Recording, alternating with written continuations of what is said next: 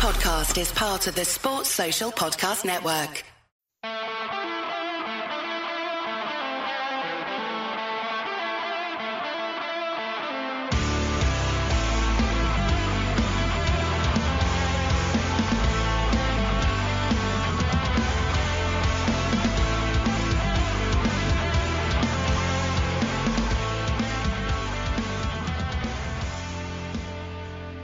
What's good, boys and girls? Two Footed Podcast on Thursday, the 10th of March, brought to you by EPLindex.com and our presenting sponsor, Liberty Shield.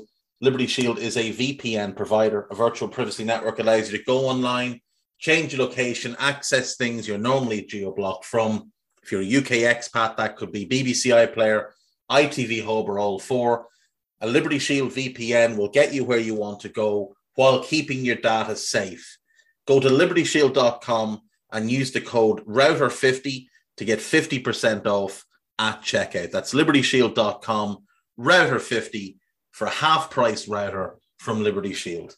We're also brought to you by Home of Hopcroft, a giftware and homeware company located in Scotland but shipping worldwide. Check out homeofhopcroft.co.uk. And finally, do check out the EPL Index and Anfield Index shops, which you can find on Etsy use the codes EPL10 or RED10 to get 10% off at checkout. Right, folks, uh, we have a very unusual day. Chelsea Football Club are in a spot of bother. Roman Abramovich has officially been sanctioned by the UK government and his assets have been frozen. Those assets include Chelsea Football Club and the holding company to whom Chelsea owe 1.5 billion. They have been issued a license which allows them to fulfill fixtures, pay staff, pay players, but do very, very little else. So, what we know at the moment is that Chelsea cannot sign players, they cannot sell players, they can now obviously those things can't happen to the transfer window anyway, but we don't know how long this is going to go on for. They cannot extend the contracts of current players. So Rudiger, Christensen, and Azpilicueta, any contract negotiations with them are out the window. And those players will likely leave Chelsea now it would seem very, very possible that Chelsea could be in a lot of trouble here. Now, different people have had different takes. And obviously, you can look for whatever take you want, and you will find someone who'll back you up. But I'll go with Ed Thompson. For those who don't know Ed, he runs financialfairplay.co.uk. He is not one for hot takes he is not one for hyperbole or propaganda. What he has said, the Chelsea FC holding company owes Roman Abramovich 1.5 billion. That's now frozen, and I believe he can't write it off at this time, even if he wants to. So no one will buy the club with that hanging over it. The club is loss making. So for what it's worth, I expect the club to go into administration. He follows that up with it's worth remembering when Saints Holding Company, that's Southampton Football Club Holding Company, went into administration, the club had a points deduction. Barring some bizarre arrangement between Abramovich and the government, it's hard to see that frozen $1.5 billion debt to Roman Abramovich in Fordstam Limited. That's the company that Chelsea owed the money to, ending well. Fordstam, Fordstam Limited also have had their assets and procedures frozen. Chelsea, for away fixtures, are not allowed spend more than £20,000 to cover everything. Now, they're due to play Lille in France next week. They can't spend more than 20 grand to get there. They're going to bring a party of, you'd assume, around 35 people when you factor in playing staff, coaching staff, medical staff, kit staff, whoever else goes. 20 grand won't go a long way in getting all of those people to and from Lille. When you factor travel, coaches, accommodation, food and beverages, Ryanair. Ryanair are going to be flying Chelsea. I know I shouldn't laugh, but I have to. Ryanair are about to make some bank off of Chelsea. Other things Chelsea cannot do sell merchandise. The club shop has now been closed. They cannot sell match tickets. So unless you're a season ticket holder or already own already own a ticket for an upcoming Chelsea game, you cannot attend. And here's the funniest part. It's long been thought of that Chelsea's season ticket numbers were fake, very similar to Manchester City, that a lot of their season ticket holders are figments of the club's imagination. So we may well see Stamford Bridge with 15, 20,000 people inside. A half empty stadium for a club that appears to be on the brink of potential doom. Matthew Syed, another one, not known for hyperbole, not known for hot takes, not known for going above and beyond the facts of the matter, shared a clip from back in 2013 when he was on Sky Sports talking to Jim White and that doyen of information, Tony Cascarino. And he spoke about why Abramovich bought Chelsea. And the reason Abramovich bought Chelsea in, 2004, in 2003 was to protect himself from the reach of Vladimir Putin. At that time, Putin was going after a lot of the oligarchs. The reason he was going after them is because all of them, including Abramovich, had made a deal with Boris Yeltsin in the 90s to buy the mineral rights, oil, natural gas, whatever else in Russia at well below market value. They backed Yeltsin politically. He gave them leeway to basically steal the wealth of the Russian people. This is not speculation. This is something that was admitted in court by Abramovich's lawyer that this deal was made with Yeltsin. Abramovich was worried about his wealth, about his well being, bought Chelsea as a very visible UK asset to protect himself. He has poured money into that club to buy goodwill, to buy protection, and to buy himself a little bit of glamour and success. But he has not done so for selfless reasons. He has not done so because of a love of the game or a love of Chelsea Football Club. He may have come to love Chelsea Football Club, though I still find that questionable, but he did it for selfish reasons. And what we're seeing now is the intricate web that he's woven over the years starting to become unraveled. Chelsea are in major trouble here. Major trouble. And these sanctions, we don't know how long they'll last.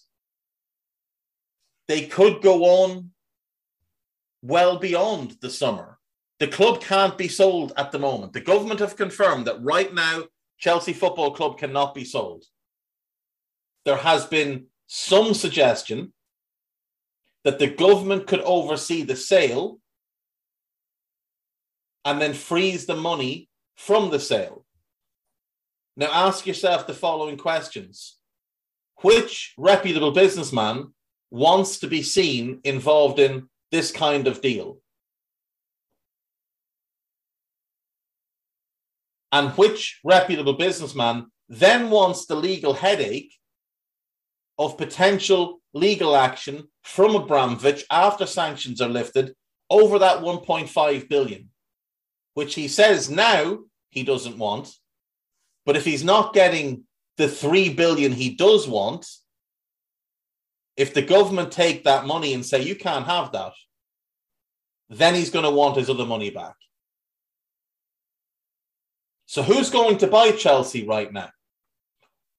I would imagine that most of the interest has dried up very, very quickly. The best take I've seen today about the entire thing is actually from Eddie Gibbs. I would think as soon as statement one, this is what Eddie said to me. I would think as soon as statement one, which was the care and custody of Chelsea going to the charitable or the, to the stewards, that the stewardship would be handed over to the Chelsea Foundation. Roman had been told this was coming. So he realized he had to do something or lose the club. So he tried to push this stewardship thing, and the steward, the, the potential stewards pushed back and said, No, no, no, we're not getting involved here. As soon as that happened, statement two came out. He's selling the club. He was probably told at that time he had six to eight weeks, sorry, four to six weeks to sell the club. And then the UK government would sanction him if Putin was still in Ukraine. However, what's happened very quickly is that Roman has realized it's very difficult to sell a 3 billion pound asset or a 1.5 billion pound asset as some would value the club for 3 billion on the quick And you see what's happened now is that Vladimir Putin and the Russian army have started bombing children's hospitals. So the UK government were in an untenable position. They had to clamp down. So I think Eddie's right. I think he knew this was coming. He thought he had longer. So he tried to push the stewardship angle, didn't work, decided he had to sell the club, didn't work, realized it's not going to go quickly. All of a sudden, Putin takes the next step in his violent campaign, and Abramovich has been sanctioned. And I've seen, obviously, there's the Abramovich defender, uh, defenders are out there, and they're saying, "Oh, but he's got no ties." We all know he has ties. He is a man who funds that Russian war machine. He is a man funding the Putin regime. He is a man funding a dictator currently occupying parts of another country and bombing children's hospital. He may not be doing it himself. He is part of the reason it's happening. And every bad thing that happens to Roman, Roman Abramovich from here on is deserved. Do you really think this fellow was going around getting Portuguese citizenship and Israeli citizenship and trying to get this and that and the other thing because he likes collecting passports? No. No, that's not why he was doing it. Roman is a scumbag. That's all he is. He is a scumbag. He's a rich scumbag, but a scumbag nonetheless. And while I do have some sympathy for Chelsea fans because they woke up this morning, thought it was a normal day, thought it's our club's birthday. And by the way, happy birthday to Chelsea FC. And the walls have come tumbling down for them. They have found themselves in a situation that none of them expected. They are the same group of people who chanted his name as tributes are paid to the Ukraine at Burnley at the weekend. But I do have sympathy for them because there is now a real risk of their club going through massively traumatic things in terms of administration, points deductions, more transfer bans, contract bans. And when you start to look at their squad, uh, things could get fairly dicey fairly quick because it's not just the players out of contract this year, it's the players out of contract next year that start, start to become doubtful. So this year, this year you've got Azpilicueta, Rudiger, and Christensen Plus, Saul's on loan. They won't be able to keep him. I don't think they'd want to. He hasn't exactly torn up trees, but he's had a really good couple of months when he's gotten opportunities. Uh, next year, Thiago Silva, Jorginho, Marcos Alonso, Ross Barkley, and Golo Kante. And they may not be able to extend any of them. The following year, it's Kovacic, Loftus Cheek, Pulisic, Mount, Hudson Odoi. You would imagine that those 2024 contracts, they'd have wanted to get down to extending them in the next couple of months. You don't really want to let players run into the last two years of their deals, especially 23 year olds like Pulisic and Mount, who might start looking at it and thinking, okay, well, I'll be, you know, 25, almost 26 in Pulisic's case, but I could be a free agent and I could command whatever I want. They might end up forcing their way out the door. What will it mean for Chelsea players? Do they want to be associated with a club like this, funded as they have been? Some of them, for certain, will not. You've also then got big question marks now looming regarding their commercial deals. Three who sponsor their shirts for 40 million pounds a year have come out and said that their deal with Chelsea is under review. According to Nizaar Kinsella, who covers Chelsea for goal.com, Chelsea's 40 million a year three sponsorship is under review and industry experts are concerned more brands could follow them. So if three pull the plug, that would obviously be a huge blow. If you were then to say lose your kit manufacturer, this being Nike, that would also be an enormous blow. That would be somewhere in the region of a hundred million pounds a year between the two of those suddenly taken away from Chelsea.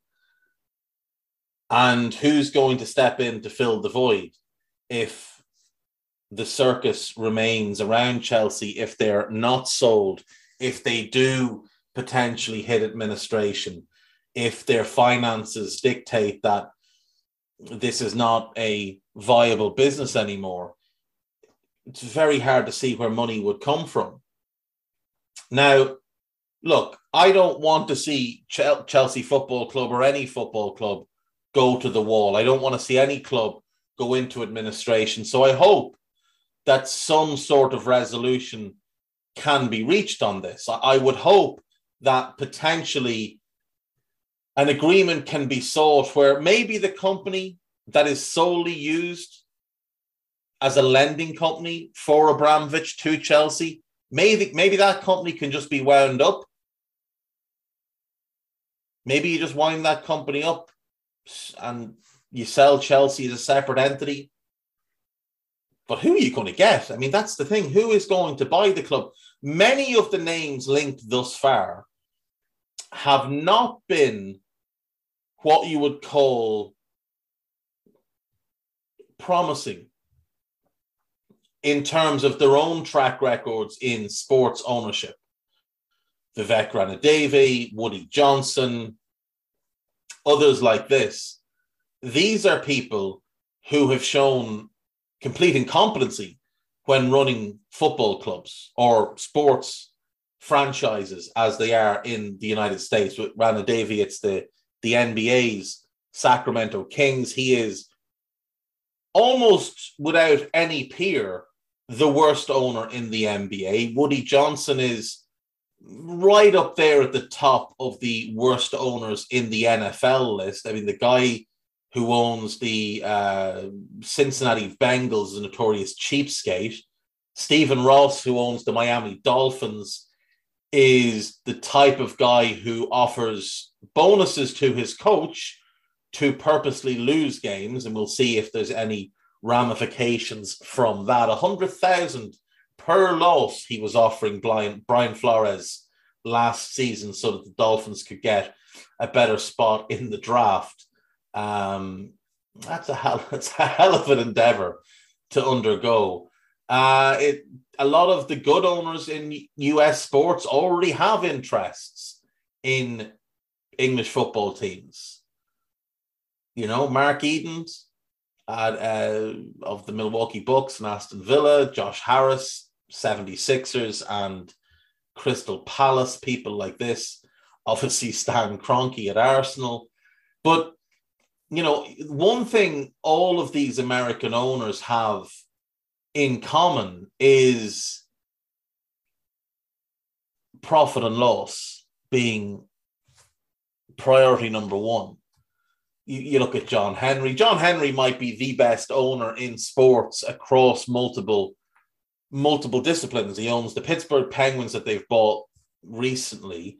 Um, he's long owned the Boston Red Sox. He's overseen four World Series titles there, and obviously owns Liverpool. Now he's not the most popular person in terms of how the fans view him because he's very much a profit and loss orientated guy. So he doesn't spend a whole lot of money. He insists that the club, each club, is self sustaining and only spends what they earn.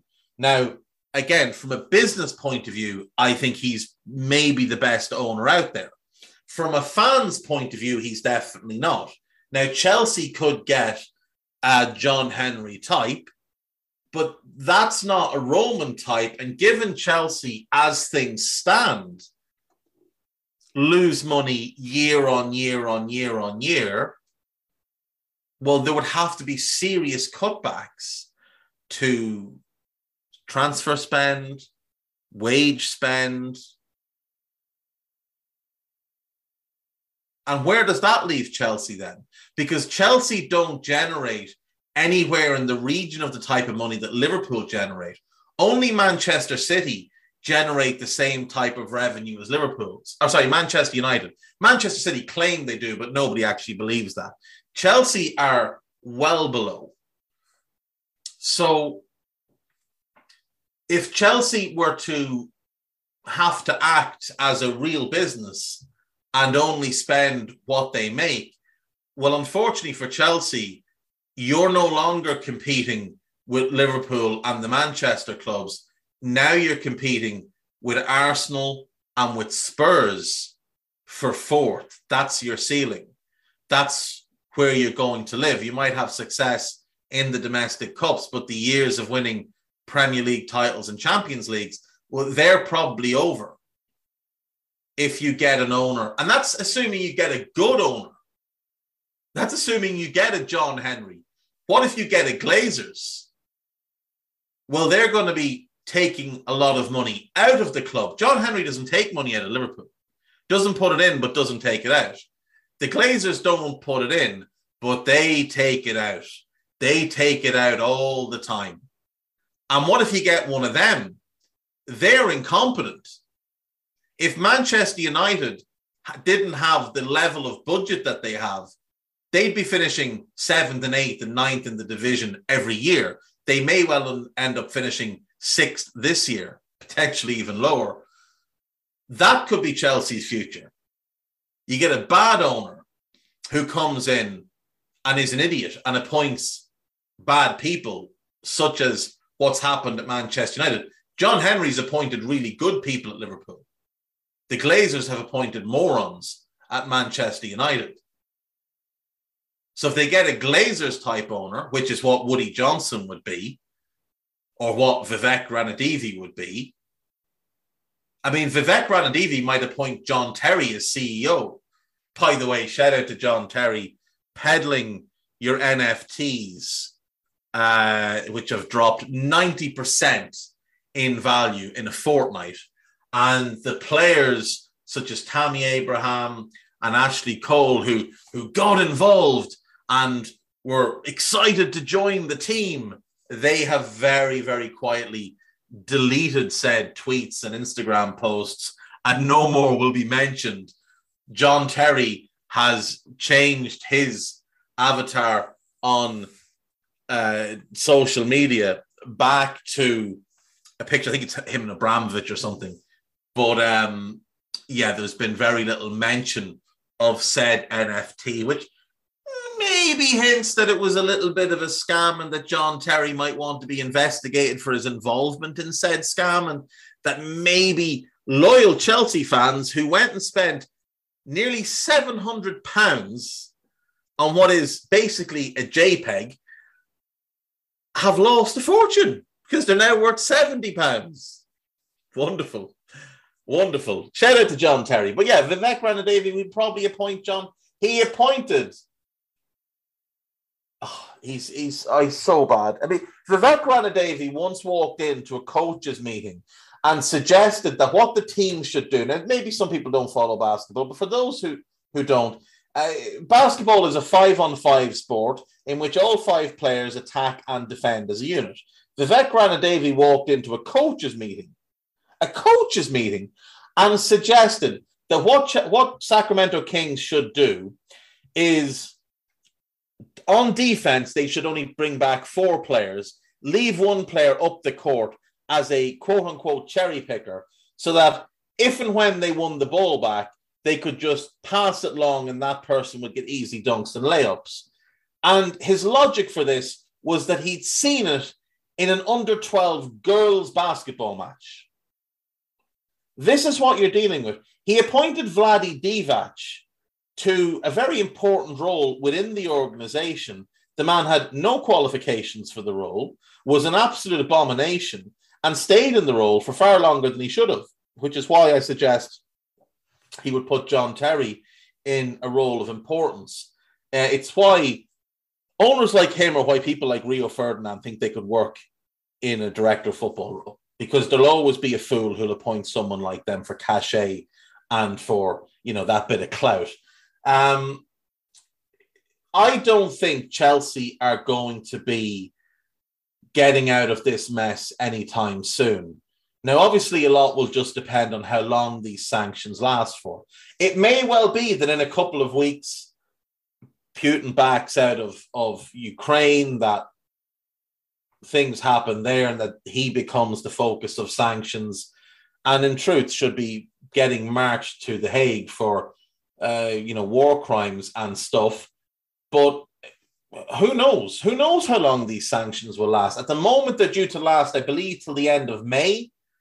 But in all likelihood, they'll get extended beyond that. And in all likelihood, the likes of Christensen, Azpilicueta, and Rudiger will sign contracts elsewhere in the meantime. Because the other thing to consider with those three players and with others is Chelsea, without Roman's finances, are not going to be able to operate the same way they have, which, as I said earlier, is loss making year on year. Chelsea are going to have to tighten the purse strings, which means that the idea of paying Rudiger 250 grand a week is out the window. Now they'll likely have to go in at something like half that. And despite the fact that he's nowhere near what he's made out to be, he will get more than that elsewhere. And I don't imagine he's got massive loyalty to the club because it's not all that long ago he was demanding to leave. Under Frank Lampard, he was asking to leave so I, I don't think it's a case that he's massively tied to Chelsea. I think he's tied to his own career, which is what he should be. We'll have more on this, obviously, as the story develops. And I mean, as things stand, it, it just does not look very, very good for Chelsea at all. And that tweet from Ed Thompson, who, like I say, is not one for hyperbole, not one for hot, hot takes, just to repeat it, the Chelsea FC holding company owes Roman Abramovich 1.5 billion. That's now frozen, and I don't believe he can write it off at this time, even if he wants to. So no one will buy the club with that hanging over it. The club is loss making, so for what it's worth, I expect the club to go into administration. Now, on the plus side, at least Chelsea would not be in a situation where they would get relegated due to administration. They're they're not going to get deducted enough points. So they'd still be a Premier League club, but what type of Premier League club would they be? Uh, we'll move on. We'll move on. We had Champions League action last night. Manchester City took on Sporting Lisbon. Despite Pep's crying, He lined up with Ederson uh, in goal. That's 35 million of goalkeeper, uh, 100 million of centre backs in Stones and Laporte. Young Egan Riley got a start at right back. Zinchenko, Ukrainian international, played left back. Bernardo Silva, Fernandinho, and Gundogan in midfield. That's roughly in the region of about 150 million worth of players. And most of that, obviously, between Gundogan and Bernardo. And then Gabriel Jesus, Phil Foden, and Raheem Sterling up front. Interesting, very interesting that despite the fact he signed Grealish to play as an eight, he didn't use this game to play him as an eight. In fact, he didn't play him at all. Grealish, Rodri, De Bruyne, and Riyad Mahrez all on the bench. That's about another 100 million, 160, 220. I believe City paid about 275 million for those four. So, you know, poor old Pep working on a shoestring. Uh, Scott Carson on the bench, brought on as a sub. Uh, nice little moment for him getting some Champions League action. City through uh, after a nil-nil. City with a better team. The game was quite boring, and as I said to you, it wasn't one you should have wasted your time watching. I did tell you to watch Real Madrid versus PSG, and if you did, you can thank me later. Kylian Mbappe put PSG one up on 39 minutes. Pass from Neymar, but Mbappe does all the hard work and uh, scores an absolute stunner. Mbappe almost had them two up. This is R9 Il Fenomeno at his best type of stuff. Ball across, dummy step over in front of the goalkeeper, keeper's flailing around. Thibaut Courtois as well, not some schmuck, flailing around on the floor, taps at home, but he was offside. PSG two up in control. You're thinking this is over. Ancelotti's got it wrong today. He played Nacho at left back, a right footed centre back, and David Alaba, probably the best left back of the last decade, at centre back. I don't care about your passing angles. I don't care about distribution. That is stupid, especially when you've got Danny Carvajal struggling on the other side. He went Valverde, Kroos, and Modric in midfield. You've got no real ball winner in the middle of the park there because you're playing Valverde box to box. And as good as Toni Kroos is, defense isn't his thing. It's, he's good positionally. He doesn't have the legs. He's not a strong tackler. That's not his thing. Modric is just a magician. We won't say anymore. He went with Asensio, Benzema, and Vinicius Jr. I don't know what Asensio is doing to get this start of the team, but every time I watch him, he's disappointing to me. PSG lined up Donnarumma, Hakimi, Marquinhos, Kimpembe, and Mendes at the back. Barring Kimpembe, that's a hell of a back line. Presnel Kimpembe is the same defender now he was in 2018. He's never developed. He's never shook the injury, uh, the errors and inconsistencies out of his game. I don't know what it is they do at PSG, but they don't develop players. He went with Danilo uh, Pochettino, that is, went with Danilo po- Danilo Pereira, Leandro Paredes, and uh, Verratti in midfield. Verratti is just a joy to watch every time. And then a front three of Messi, Neymar, and Mbappe, which Steve McManaman always one for something stupid to say, said is the best front three of all time. Now, eh, maybe on paper, maybe if you could cross generations, but in reality, absolutely not. Messi was not really a factor. Neymar, not really a factor. Mbappe was a nightmare all game long. But that team was doing enough. That team was working until Ancelotti made his changes. He brings on Lucas Vázquez at right back. He brings on Rodrygo for Asensio, makes them more direct, and he brings on Eduardo Camavinga for Toni Kroos, makes them more dynamic in midfield, better pressing, and all of a sudden the game changes. Benzema makes it one on 61. Benzema again on 76. The meltdown, the capitulation is on. PSG are doing what PSG do and falling apart. Kickoff from that second goal. Ball given away. Real go right down the pitch. Marquinhos wins possession back. It's a weak clearance, falls straight to Benzema, and it's three, and that's it. It's 3 1, 3 2 in aggregate. Benzema hat trick in 17 minutes, 17 minutes of madness from PSG, and out go the Parisians and potentially out will go Pochettino as well. It's very hard to see him hanging on to a job that he hasn't exactly impressed in since taking over. Didn't win the league last year, will win it this year, but the league is weak this year and he's not exactly running away with it in the manner that you'd expect, considering the talent gulf between what he has and what everybody else has. And uh, obviously, they're out of the Champions League. And of course, this brings us to the question of are PSG ever going to win the Champions League? Is this really the path to winning it? Rumors after the game, or reports, I should say, after the game, that their owner and sporting director, the sporting director being Leonardo, who's an idiot, were seeing screaming at people. The owner was seeing hitting somebody. All of this was filmed because Real Madrid were recording for Inside the Bernabeu. And um, yeah, not a good look for PSG.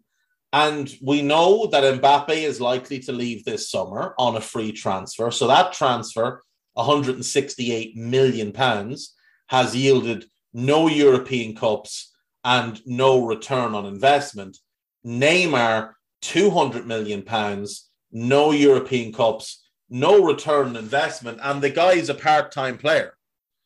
And last night I spent far too long arguing with children on Twitter that Neymar is, in fact, not one of the greatest players ever, which is what they claim, but he is the most disappointing player of the last 20 years. And I will stand by that. Neymar is the single most disappointing player of the last 20 years. I saw that kid at Santos and I knew how special he was. I knew how special he could be. And when he joined Barcelona, his path was really clear. You're the one. You're the one that the torch will be passed to. When Lionel Messi is no longer the best player in the world, it will be because you're the best player in the world. You will take that torch. Messi will transition into a different stage of his career and he will aid you. It'll be your show with him in support. And it never happened. It never happened. He had two great years at Barcelona 14 15 and 15 16.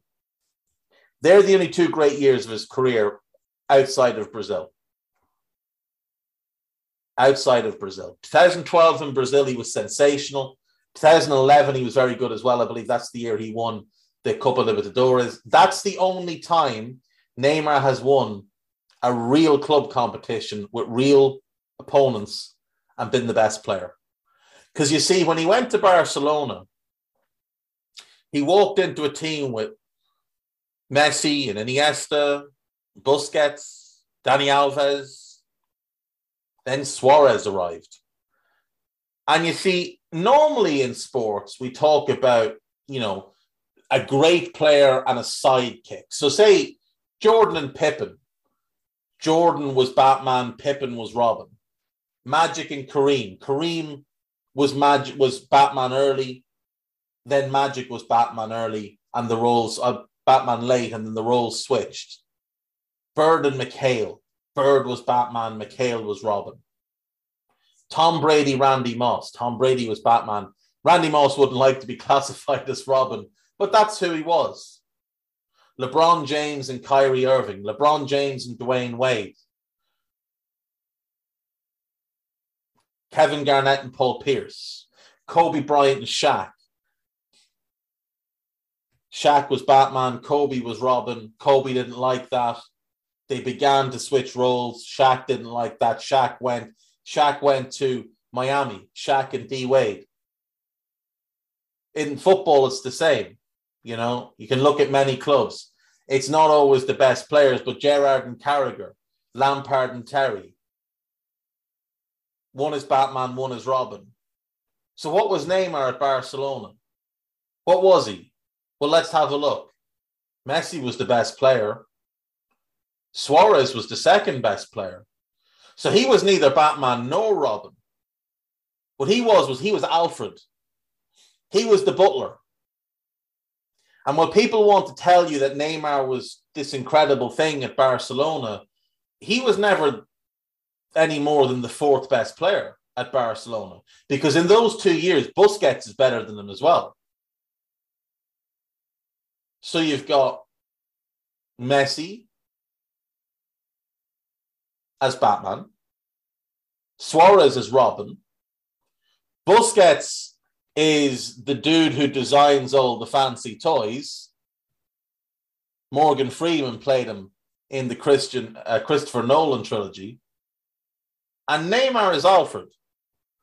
Neymar is the butler in this situation. And Neymar didn't like that. So Neymar took his toys and went to PSG at the age of 25 and has done dick all since. Yeah, the first season was good 28 goals in 30 games. He's gotten worse every season at Barcelona. He's currently having the worst season of his career. He's just turned 30 and he's done. His prime years, he got worse every year. He declined in his prime. Year on year, he declined in his prime. And in truth, if you look at his career, 14 15 was his apex. Got worse the next year, worse the next year, plateaued for a year, and then got worse and worse and worse and worse and worse. And I saw someone say Kaká has a bigger legacy than Neymar. And I, I don't even understand why you'd need to say that. Of course he does. Kaká was the best player in the world at one point. Now, people like to say, oh, he flopped at Real Madrid. Okay, fair. But he also had a serious injury, which he needed surgery for, wasn't allowed to get the surgery, and it healed naturally, but wrong. And it completely altered his game. It took away his speed and his burst. So when you say he flopped, make sure you factor in the injury that he had. That quad injury was never treated properly. He was made play through it, and then he was made let it heal naturally. When he finally got the surgery on it, nothing could be done. So Kaká was a much better player than Neymar. Neymar was a more is a more talented player than Kaká was the question of Neymar's talent has never been an, eh, never been in question. Neymar, like Pogba, outrageously talented. And if I can pull another NBA reference in here, Neymar is the Kyrie Irving of football. Outrageous talent, put on a very high pedestal at a very young age. Massive expectations at a very young age one early as the second or third option behind a truly great player. Kyrie had LeBron, Neymar had Messi and Suarez, and Busquets and Iniesta, but Messi and Suarez. Didn't like not having the spotlight shine directly on them. Forced their way to a new situation promised a lot and delivered nothing. Now, people will say, oh, well, how can you say he's delivered nothing when he's won three league titles with PSG and he'll win a fourth this year? Do you think they couldn't have won those titles without him? They'd been winning them before he got there. The same thing goes for the Cups they'd been winning them before he got there. He was brought from Barcelona to win a Champions League, and he hasn't done it. He hasn't done it. And you'll get simpletons will say, but look at his record for Brazil. He's going to be their top ever scorer. Do you think I care that he scores in friendlies against Peru and whoever else? Show me Show me his World Cup numbers.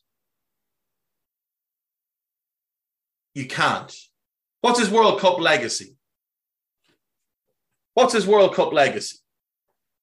What has Neymar done at a World Cup? You look at his numbers here, right? He scored 70 goals for Brazil, 42 of them in friendlies.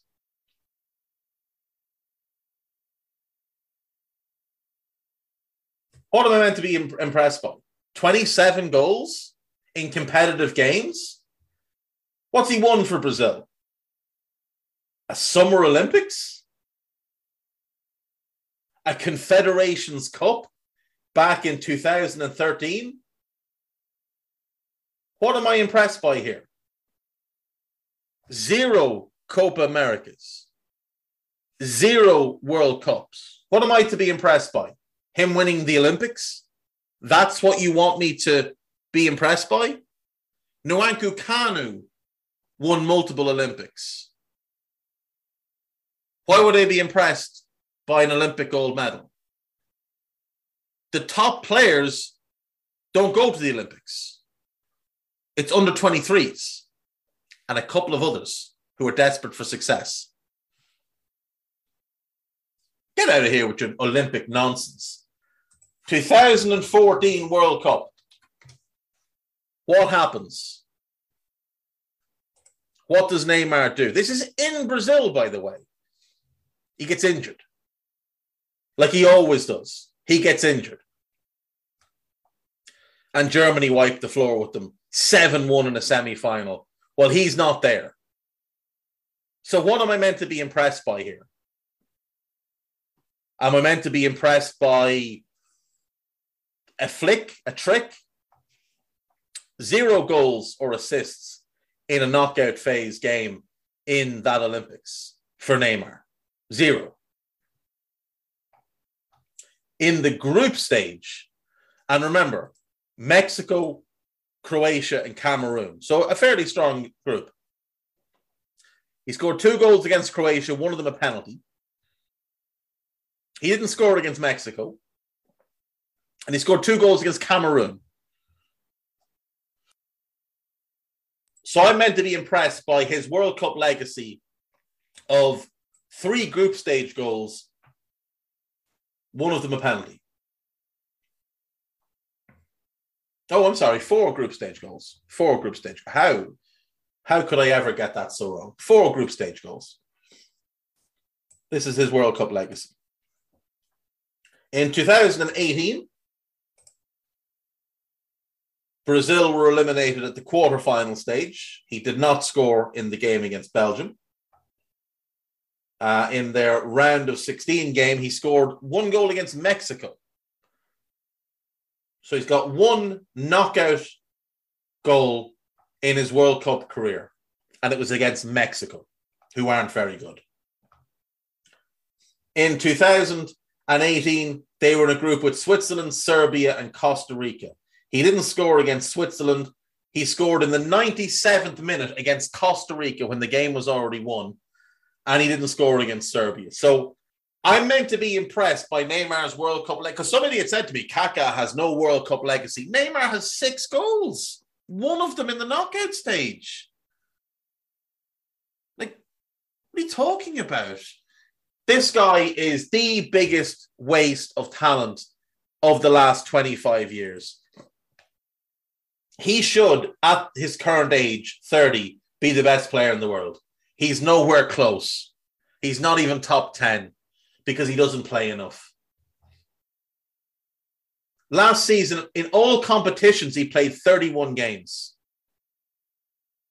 That's the most he's played for PSG in a season 30, 28, 27, 31, 19 so far this season. He's not going to play another European game, and he'll probably play, I don't know, five to eight of the remaining league games if he doesn't decide to go on holiday. He scored four goals this year, by the way.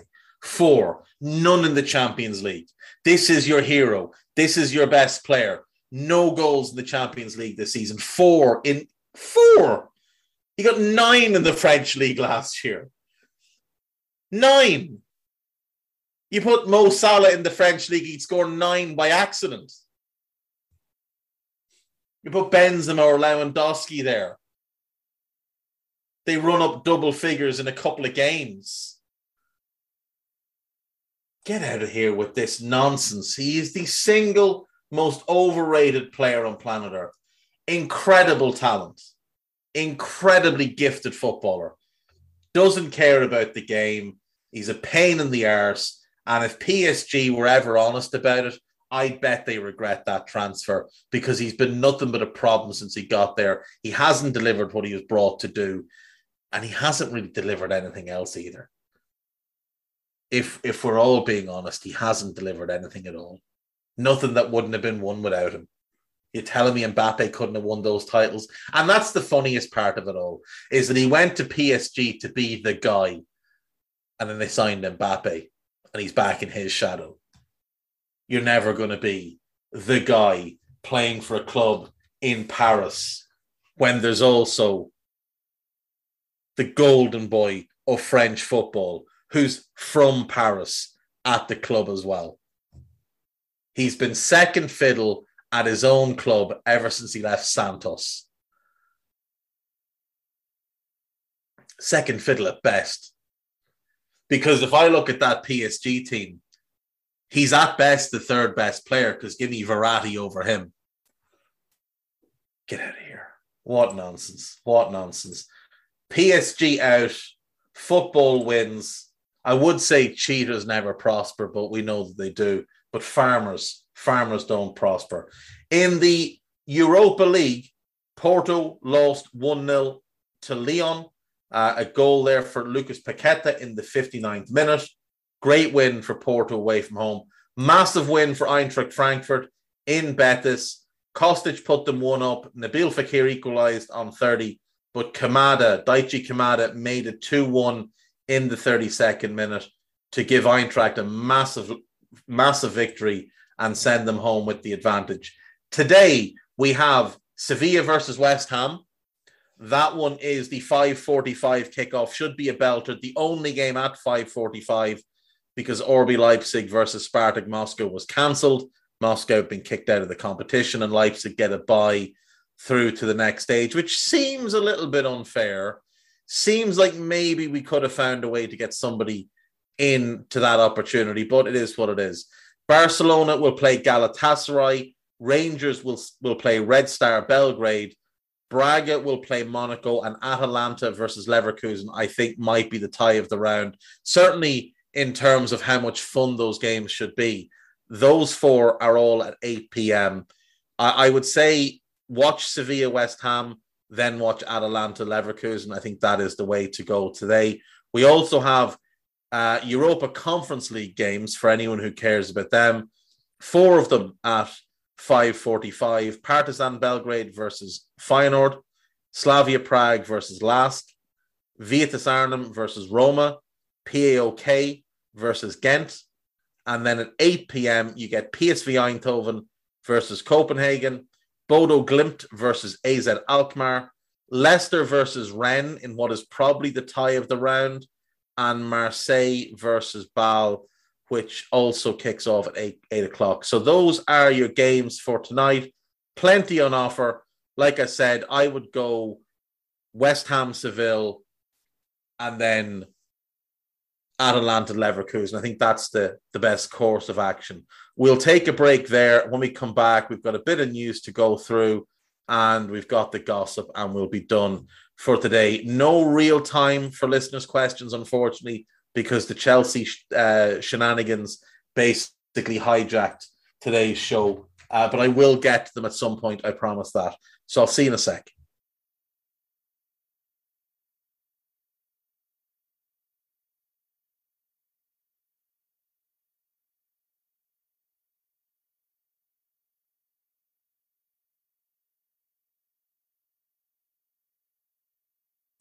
Right, welcome back. Uh, apologies to KR99, Barnsey, AMK2889, Tiberius Sports Ball, Isaac Gilding, Tom James, A83, and I have a couple of others here that got sent in.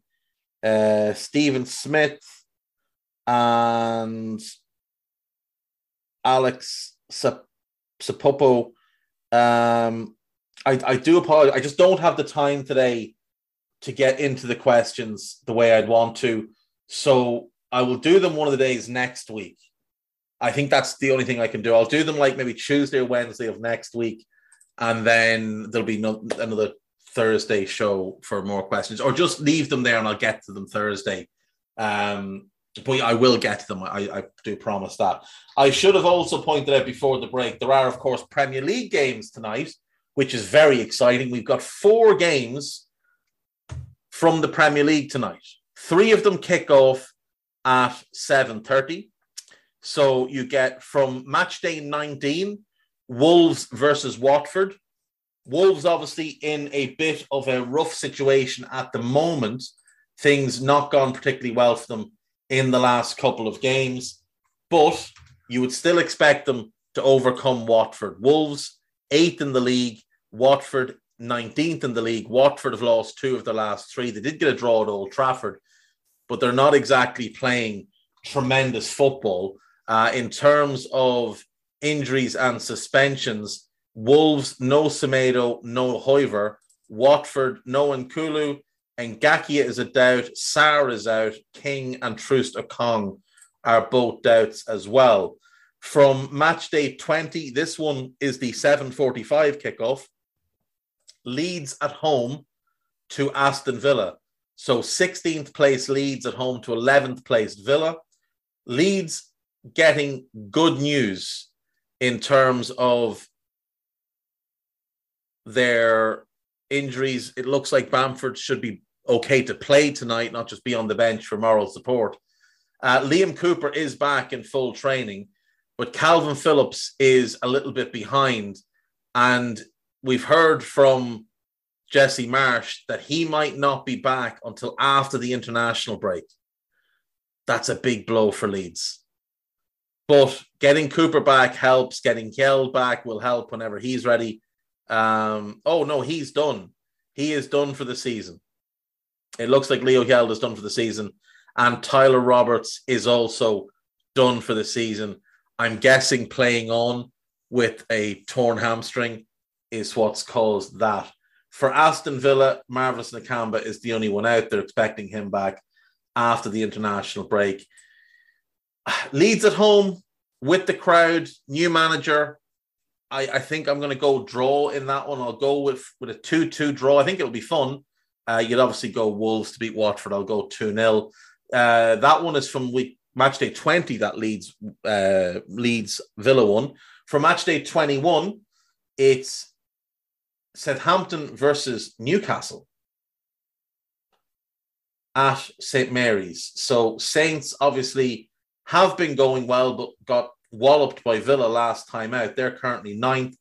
Toon are the second most informed team in the league, I believe, after Liverpool, tied with Arsenal. Uh, four wins and a draw from the last five. I think it's five wins and a draw from the last six, something like that. Up to 14th, looking good.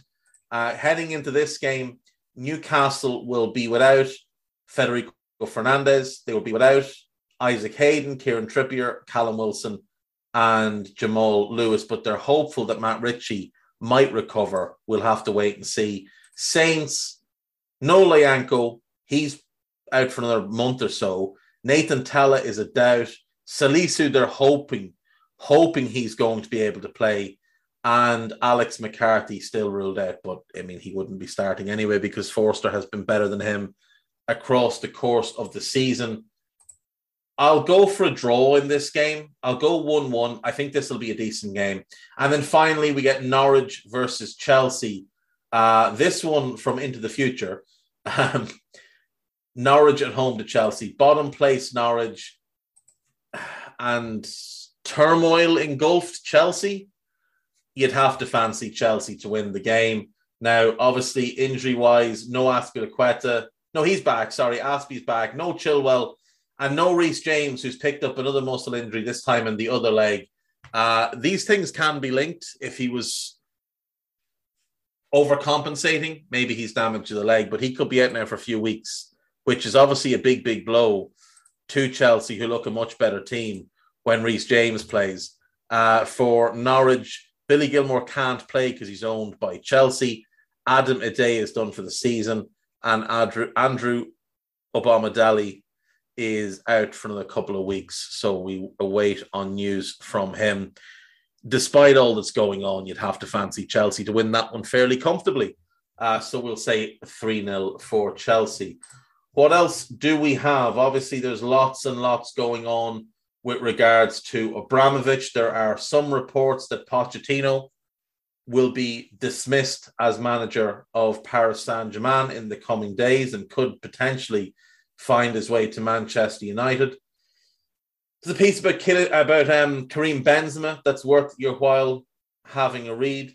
Ukraine's FA wants ex-captain Tymoshchuk punished for not speaking out against the Russian. Oh. Former Ukraine captain Anatoly Tymoshchuk should be stripped of his coaching license and titles because of his role at Zenit St. Petersburg, the country's football association says. The 42 year old has been an assistant coach at the Russian club since 2017. He is yet to speak out against the Russian invasion of his homeland. His conscientious choice to continue at, Zenit damages the image of Ukrainian football, says the Ukrainian Association of Football. Tymoshchuk, of course, played for Zenit twice, uh, either side of a spell at Bayern Munich. Does have a lot of ties to the area. And I mean, I don't know what his family situation is. Is his wife? No, his wife is Ukrainian. I thought maybe, maybe he might be married to a, a Russian lady and not wanting to speak out. Um, yeah, not ideal. Not ideal. Uh, he's definitely going to have to make a conscious decision soon if he hasn't already made one. Uh, British multi-millionaire Candy exploring bid for Chelsea. This is Nick Candy.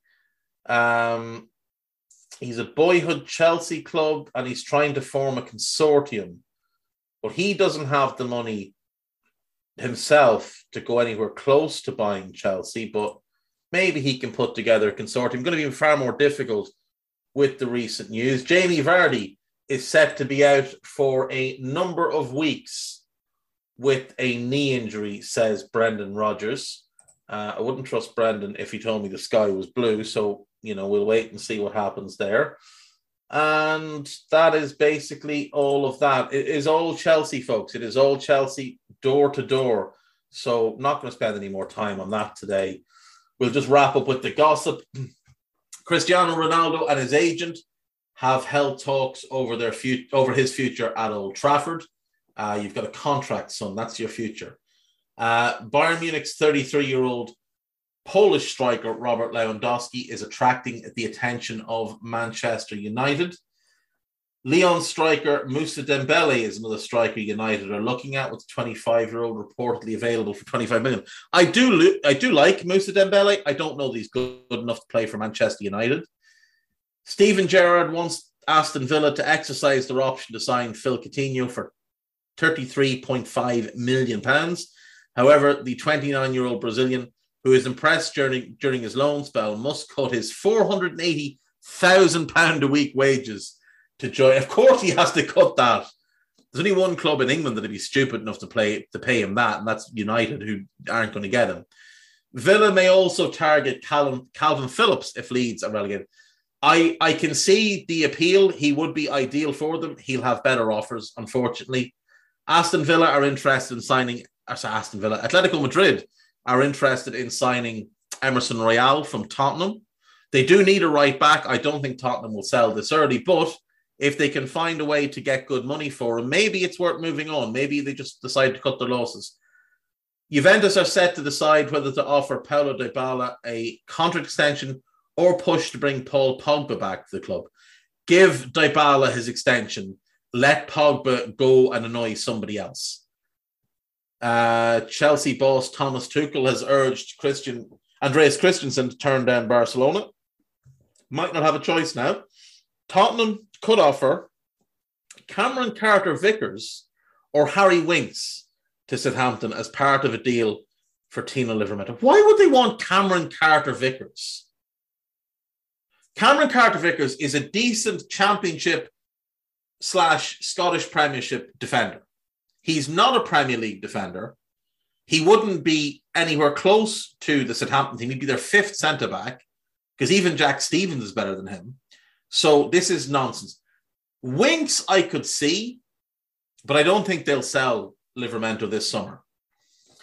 Paris Saint Germain are interested in signing Barcelona centre back Ronald Araujo. Everybody is interested in signing Ronald Araujo. Everybody is interested. England left back Luke Shaw is keen to sign a new deal. Of course he is. Of course he is. He's he was he's on the gravy train, and Luke Shaw loves his gravy, so he wants to get more of it. Arsenal have made signing two strikers and a midfielder a priority. They may also target a new winger, left side centre back, and right back. They need a backup right back behind Tomiyasu.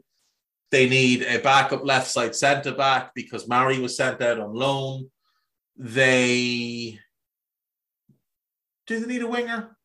I, I don't really think they need a winger. So I'm not really sure why they would want a winger, but they do silly things all the time.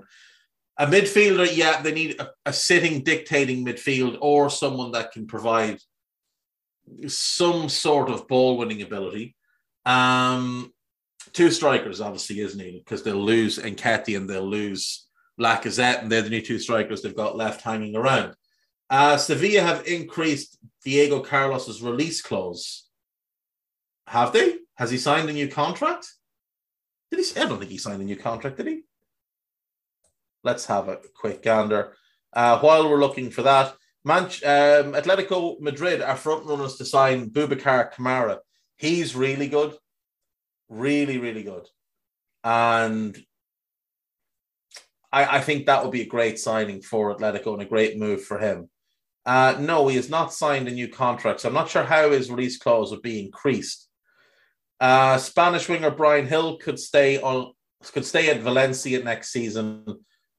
Yeah, it would need to be a loan though. Uh, Dutch midfielder Ryan Gravenberch is open to joining Barcelona from Ajax this summer, according to the spoofer, which is, you know, a bit like saying that everybody would be in open to joining uh, Barcelona. Um, yeah, that's it. That is me for today, folks. I will speak to you all tomorrow and uh, take care of yourselves for the rest of the day. Again, apologies for not getting to the questions, but I will, I will come back to you and uh, get those questions answered in the coming days. I'll see you tomorrow. Take care. Bye bye.